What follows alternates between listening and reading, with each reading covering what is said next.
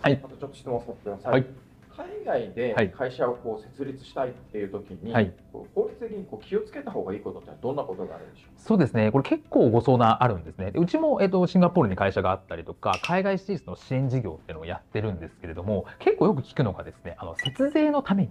海外支社をやった方がいいんじゃないですかっていうようなことをアドバイスされたと。いう相談が来るんですけど、これは十分注意した方がよくて、あの、海外支社を設立しました。で、そこに、えー入金をしてる。そうすると日本の税金払わなくていい。なんてことはないですからという話なんですね。で、これ結構今ですね、厳しいというか、あくまでやっぱり日本で稼いだものはどこにやってるか日本で課税されるっていうところも厳しくなっていて、えーこれまで、まあ、税理士さんに最初に確認しなきゃいけないんですけれども、海外支社を立てれば節税になるっていうのは、これは今結構通用しなくなってます。なので、十分、まあもちろん通用する部分もあるので、きちっとどういう場合に節税ができて、どういう場合にはできないのかみたいなことはですね、非常にあのちゃんと税理士さんも含めて検討する必要があるかなというふうに思います。で、じゃあ、いざ建てようって話になった時に、その国の法律がやっぱり適用されるんですね。なので、あの株を100%持てるかどうか、株を持ってる人が偉いみたいな話もしましたけれども、株を100%持ってると自分の自由にできるんですけど、持っていない、過半数とか持たれちゃっていると、